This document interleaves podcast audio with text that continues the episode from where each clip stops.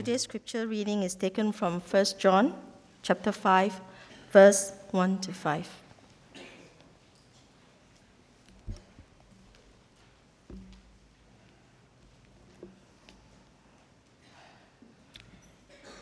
Everyone who believes that Jesus is the Christ has been born of God, and everyone who loves the Father loves whoever has been born of him. By this we know that we love the children of God, and when we love God and obey his commandments. For this is the love of God, and we keep his commandments.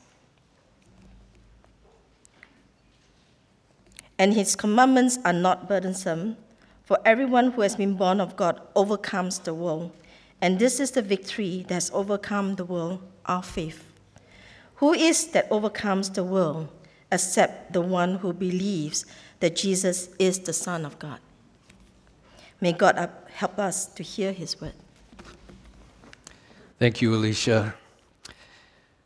Let's take a moment and go to the Lord in prayer together.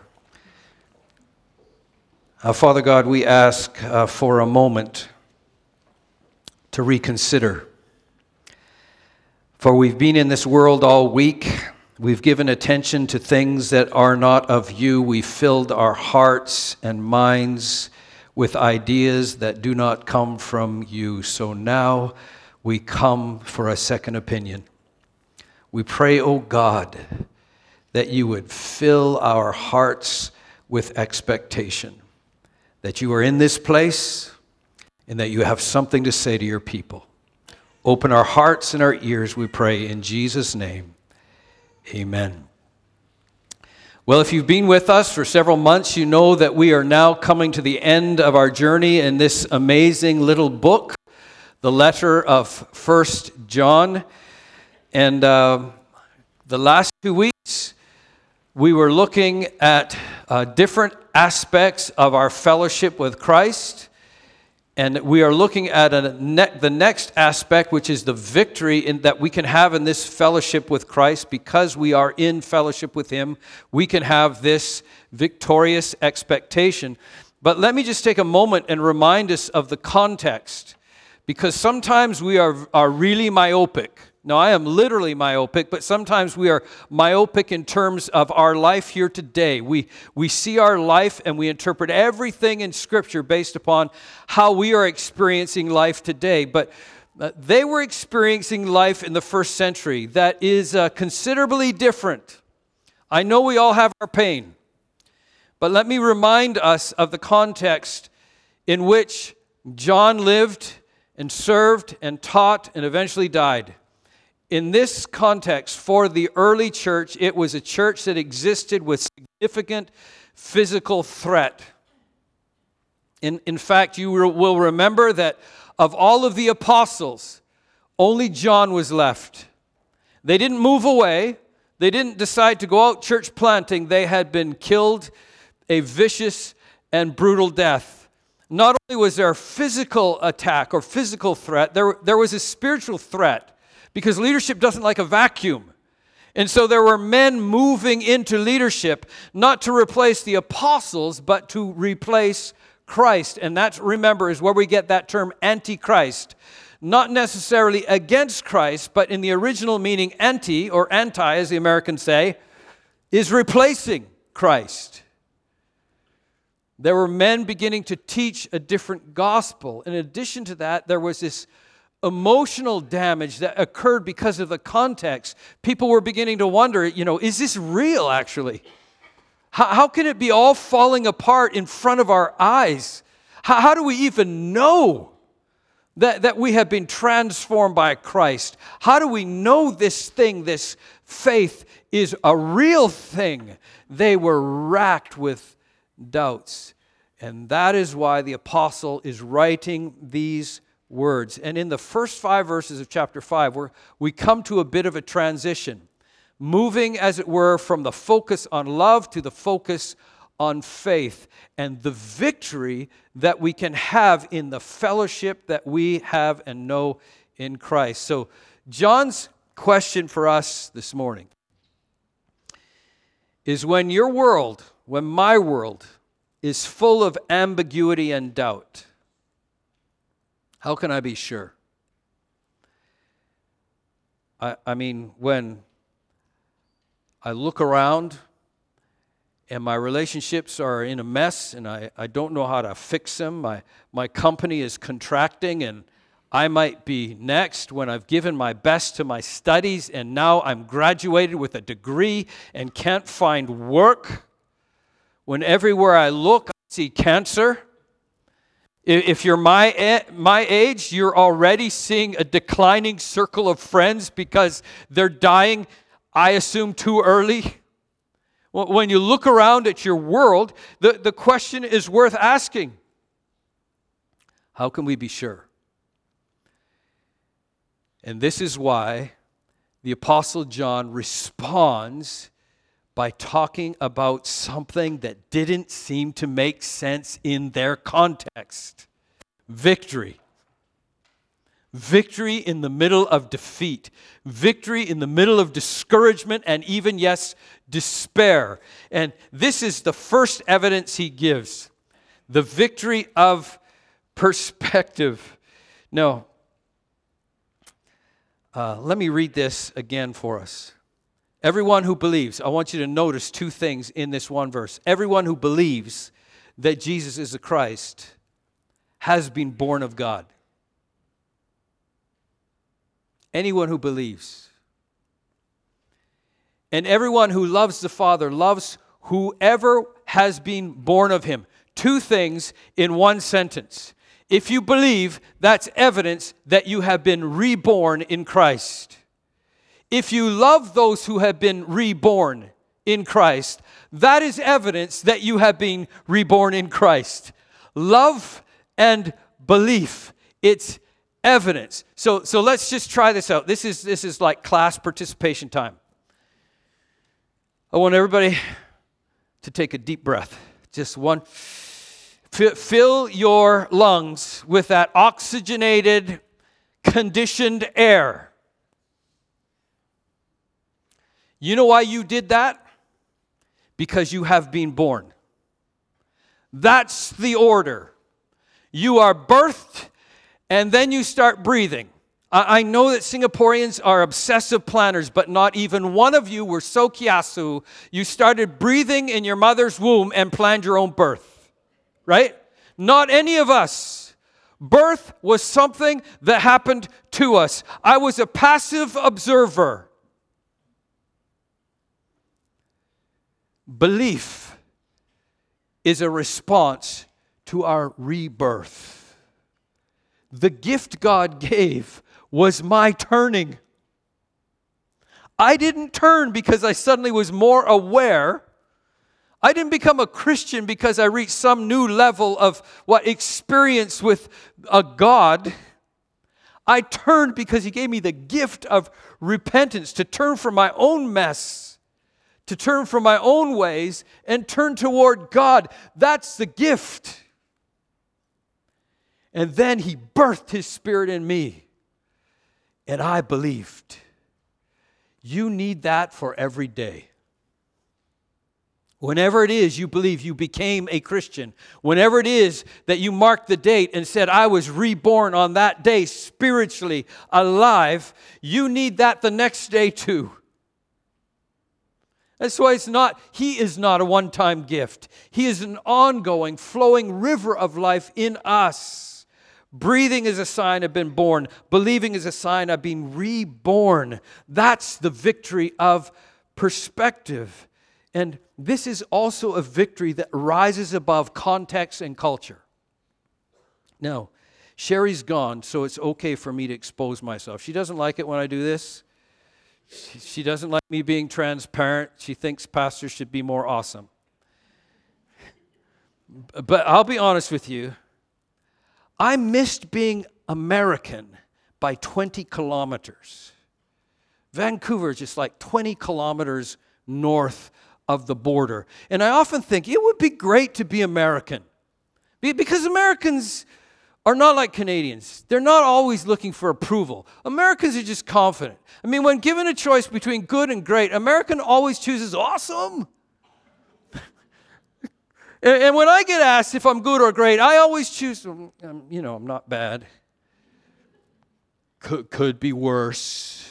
Right? That's my culture. I look through the, constantly gaze through the broken lenses of my culture. And it informs me of stuff that may be or may not be true. So, as, as uh, GBCers, you know, I go back to Vancouver once a year, mostly for tree therapy. But I also have to, you know, take care of some stuff. Like last June, we went back for two weeks, and I went to look at getting a new pair of glasses in Canada. And so I looked at a frame that didn't look too like 1989 and, and then eventually you have to ask the price. And, and the sales girl was very sweet. She said, Oh, oh the price is $189. And then she paused and said, But uh, um, that's only for single vision lenses. Are you still in single vision lenses? Okay, the answer is no, but I don't need you to remind me of that, is the thing. But my culture will always remind me of some imperfection, and then I camp out there. And the worst thing about that glasses thing is that was a Saturday, and after I, I was at the optometrist, then I went straight to our version of the driver's license place in Canada to renew my driver's license. Now, I noticed the driver's license in Singapore is different. Like, you're a first world country, we're a developing country in Canada. So there must be like, like this computer stuff on here. It must show you all kinds of information with the right scanner, but we're old school, so all our information is actually written on the driver's license for us. Well, it's actually for the police when they pull me over because ID, picture ID, and, and it tells the policeman what color my hair is, what color my eyes are, how tall I am, how much I weigh, and my home address. I guess that's on here somewhere, but it's buried in first world technology. So I am renewing my driver's license in Vancouver, and, and I expect her to ask, you know, are you still living at 888 Carnarvon? 888 Carnarvon, so our, our apartment developer obviously was Chinese. So I was prepared to answer that question. I was prepared to say, yes, I, I still live at 888 Carnarvon. You know the only question she asked me, looking above her glasses? Are you still 76 kilos? you, you, you know, when you look through the lenses of your culture, sometimes all you see is a mess, right? All you see is imperfection that points out how you, you know, probably need to upgrade your vision glasses and prob- probably need to be on a diet change what you're doing somehow. But, but the perspective that God gives me comes from the perspective of someone who gave up glory for this broken down man. It comes from the perspective of someone who loves you so much that he hung where you should have hung, who bore the wrath of God that you should have borne he gives us a different, a divine perspective. And from that point of view, I can begin to feel that victory is possible, not because I'm a better man, but because I serve a risen Savior. That is evidence. Love and then victory of obedience.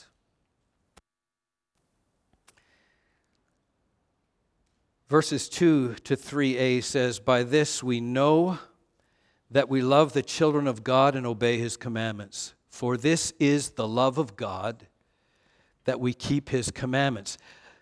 That is why this is not audience participation. When I asked you how many of you love Jesus, you will probably mostly all want to raise your hand. If I ask you how many of you always obey the commands of Jesus, you will be too humble to raise your hand, but that's the same question. Because to love Him, a mature love for the Lord, is to long to obey Him. Now, now I get it because I was a teenager.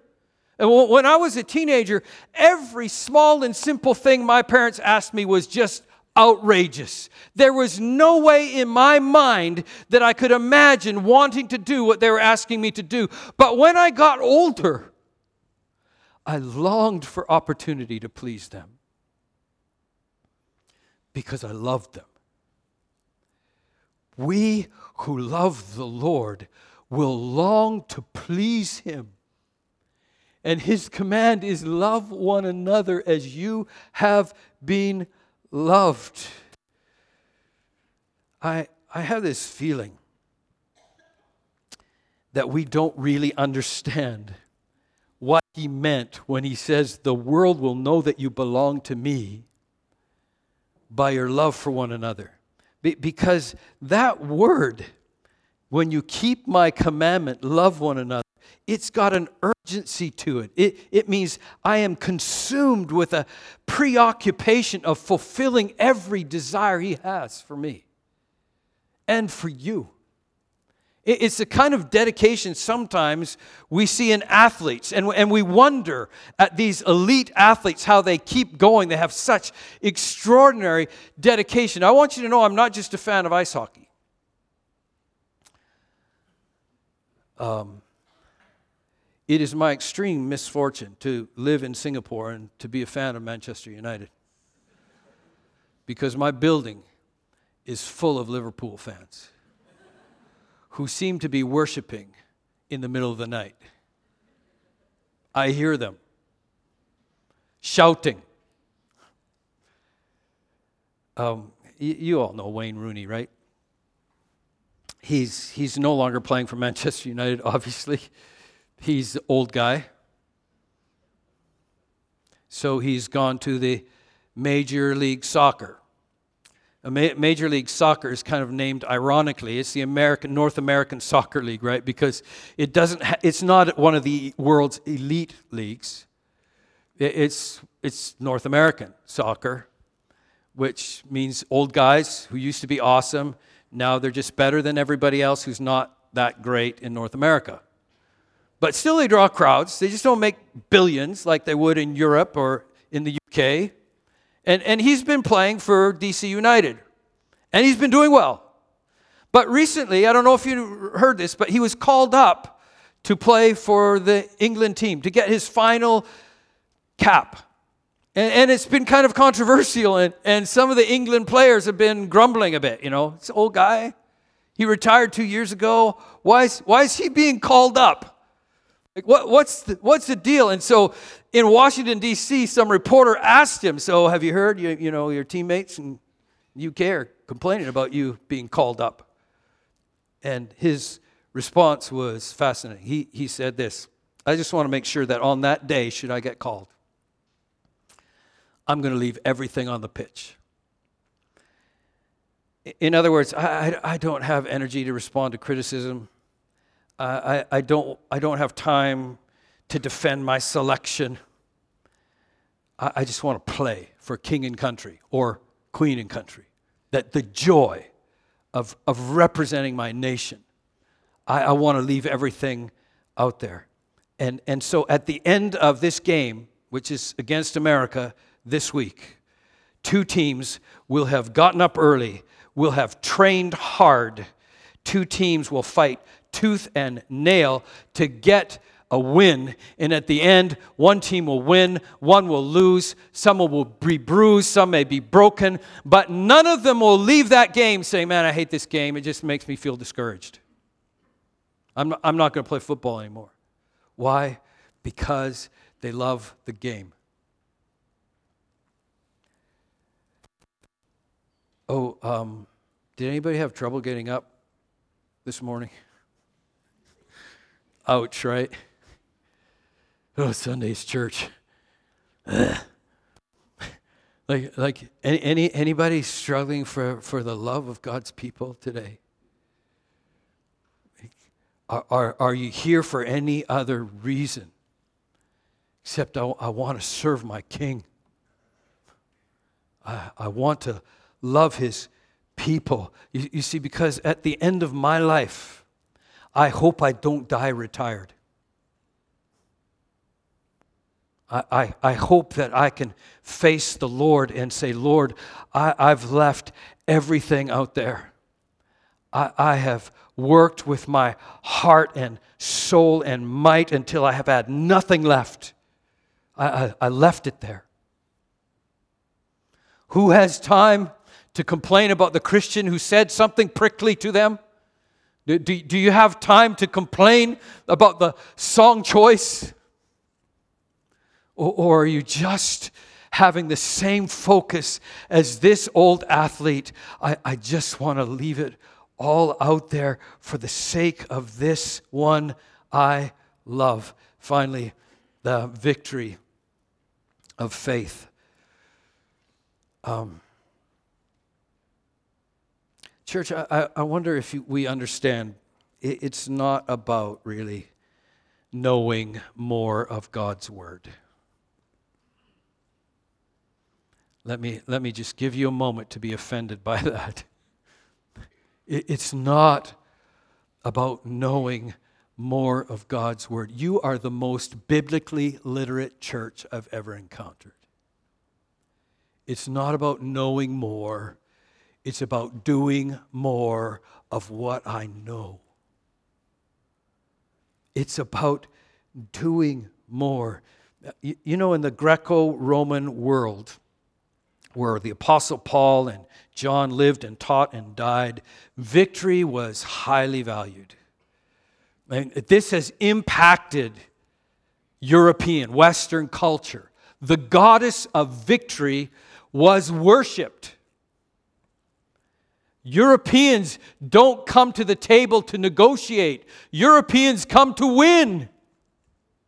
That's why a certain presidential run was so popular because he doesn't want us to be losers anymore. We're going to be winners. We're going to get so tired of winning. You'll be bored of winning. That's an attractive message to a white audience. Because for generations we were taught to worship the goddess of victory. Her name in Latin was Victoria. In English, Victoria. It's a good girl's name for a European man. Vicky for short. of course, young people today probably know her better by her Greek name, Nike. This is the word John uses Nike, the victory. He's using language his audience understood. The ironic thing is, he's saying, This goddess, she belongs to God. The Lord Jesus gives victory through our faith. He is the one who gives victory. And that's why the apostle Paul would often use this language. For instance, in 2 Corinthians chapter 2, he says this, "But thanks be to God who in Christ always leads us in a victorious Nikaion procession. He leads us in a triumphal procession. Victory belongs to Christ. And that's why he says this in verses, uh, uh, uh, sorry, 24 and 27 of chapter 2 of 1 Corinthians. He talks about training as an Olympic athlete, as, as Rooney would train for international friendly with America. He, he said, do you not know that not everyone who runs the race is going to win, but run so that you may obtain it? What? Victory. Victory comes from Christ. It's not that he makes us stronger, it's that he who is stronger resides in us. And in my immaturity, like several of you, who will get asked to serve, but can think of nothing you have that would benefit the ministry of the kingdom, you always say, Let me pray about it, because that's a Christian way of declining. Like me, you run from invitation to serve. Like me, you have medical excuses, maybe tongue tied, dyslexic, can't stay in one spot right? You've got all kinds of rationale as to why you don't serve. But when I finally gave in to everything he would ask of me, he loosed my tied tongue. You will never feed your faith if you do not employ obedience. Obedience is the food that feeds faith. Because when I finally obeyed to do all that He had asked of me, for the first time I realized a God in me who could do more than I could ever think or ask or imagine.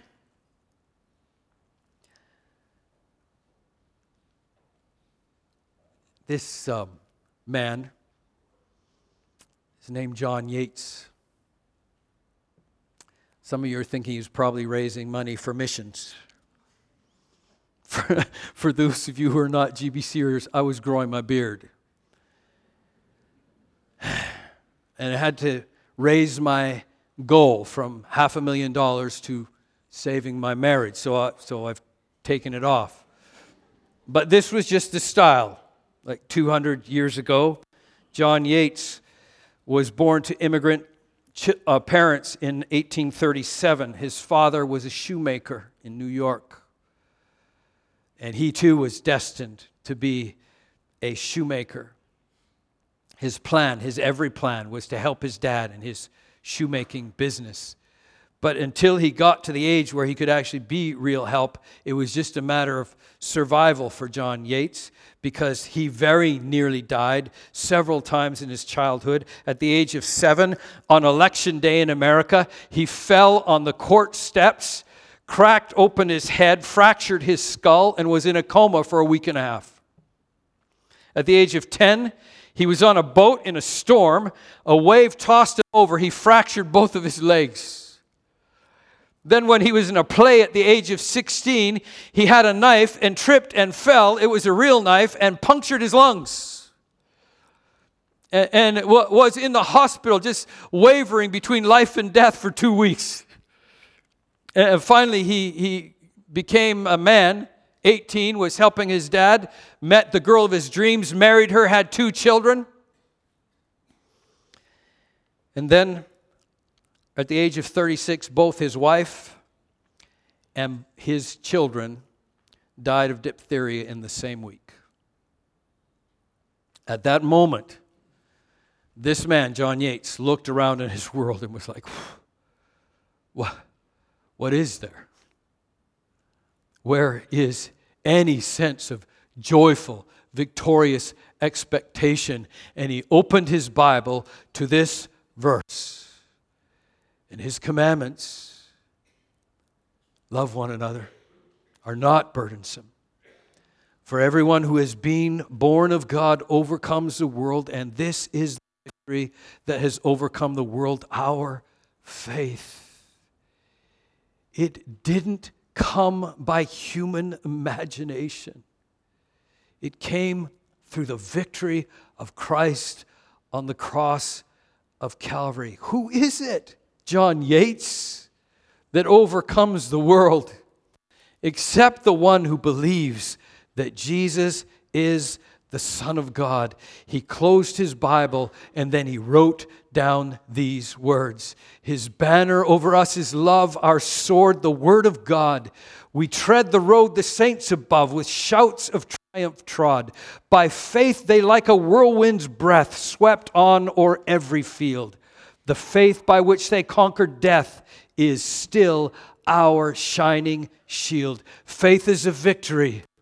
Faith is the victory, oh glorious victory that overcomes the world. I grew up on that hymn. Sang joyfully throughout the Great Depression by my parents, sang joyfully by their children. It is a reminder that we can, no matter what you're facing right now, expect victory through His sacrifice and the faith that He gives us. I was moved yesterday morning by my brother Eugene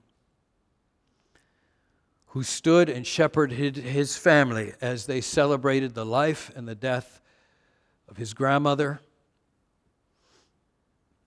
It's because of this victory our pastor Eugene could proclaim Oh, death, where's your victory? Oh, death, where's your sting? The sting of death is sin. The power of sin is the law. But thanks be to God who gives us the Nike, the victory through our Lord Jesus Christ. I don't know if you even remember this. Some of you may not even be born. 1989, uh, America, the superpower, invaded Panama. Sent 45,000 combat hardened troops to bring down a dictator. Now, now, this was in the Americas, so Canada's always like voyeuristically watching what America does. So I was like riveted. Like, how long would this battle be? It was like six and a half days or seven days. Because Panama, honestly, didn't have all that much of a military. Though 3,000 civilians lost their lives, America quickly captured the man they were looking for. Don't know if you remember him Manuel Noriega.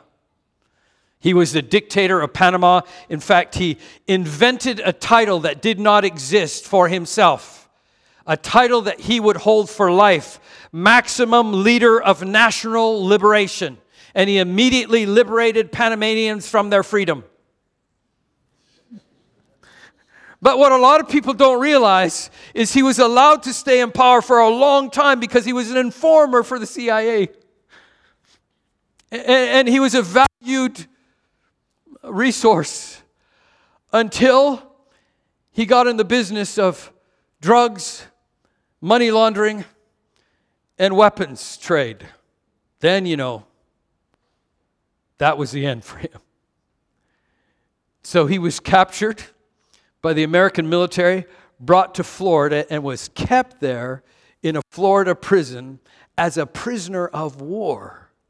And, and, you know what happens during wartime? The press just really gins up nationalism. And, and he was so despised that it, by 1991, he was named the most hated man in America.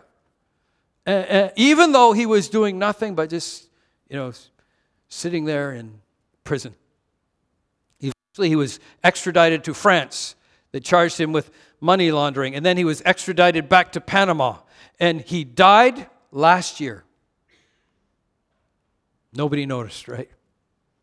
This great dictator for life died in a Panamanian prison.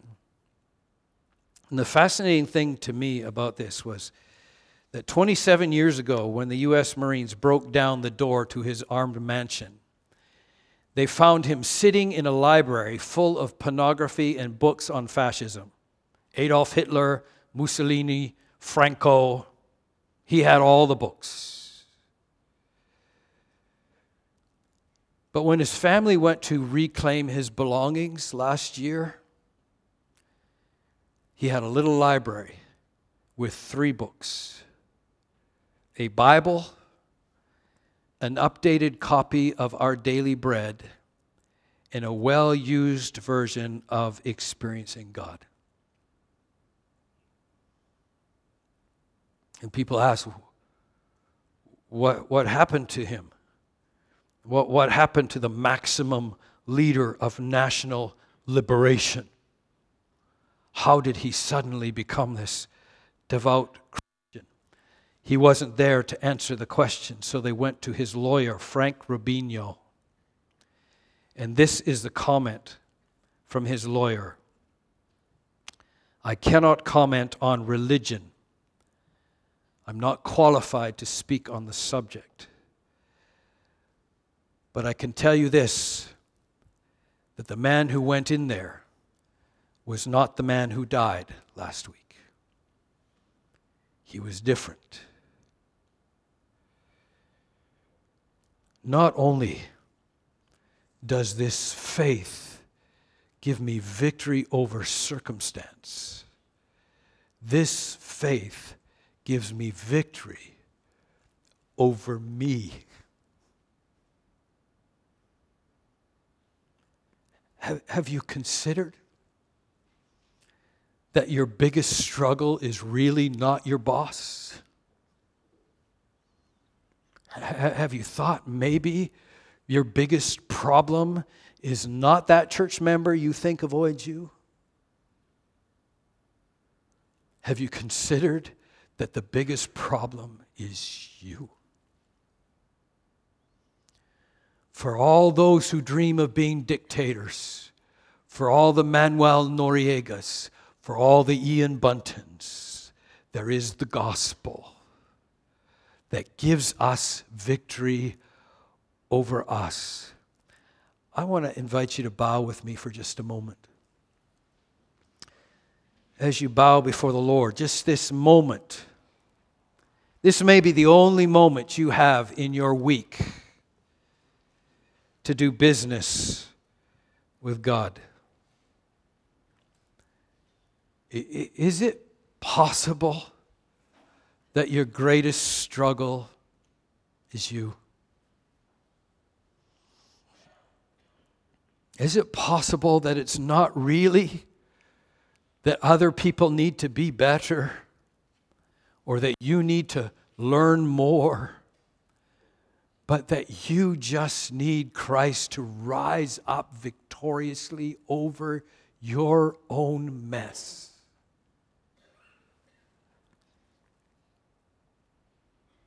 He died to do that.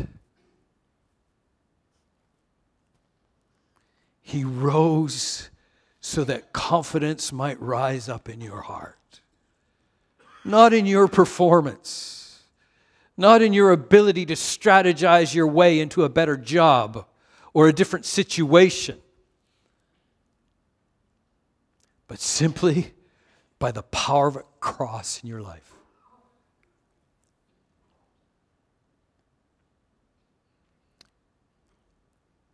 If you believe you have been born, will you let that old man, that old woman die so that the new man, Jesus Christ, could be obvious in you, could defeat every philosophy, take captive every thought? Refresh all dryness in your soul. Irrigate your heart with the oil of gladness. This Lord inhabits your space right now. You don't have to cry out audibly, He hears your thoughts. He knows what you need even when you don't. He's capable of answering prayers you don't know how to pray. But if you would just say, Lord, give me the gift to turn to you afresh. That last decision was good for that last day. I run into your embrace today. Fill me with your victorious presence. Equip me to joyfully, lovingly obey, to love those who have been born. Do this, O God, so that you might be glorified in my life, in my church, in me. I pray this in Jesus' name. Amen. Amen. Let's rise for the song of response.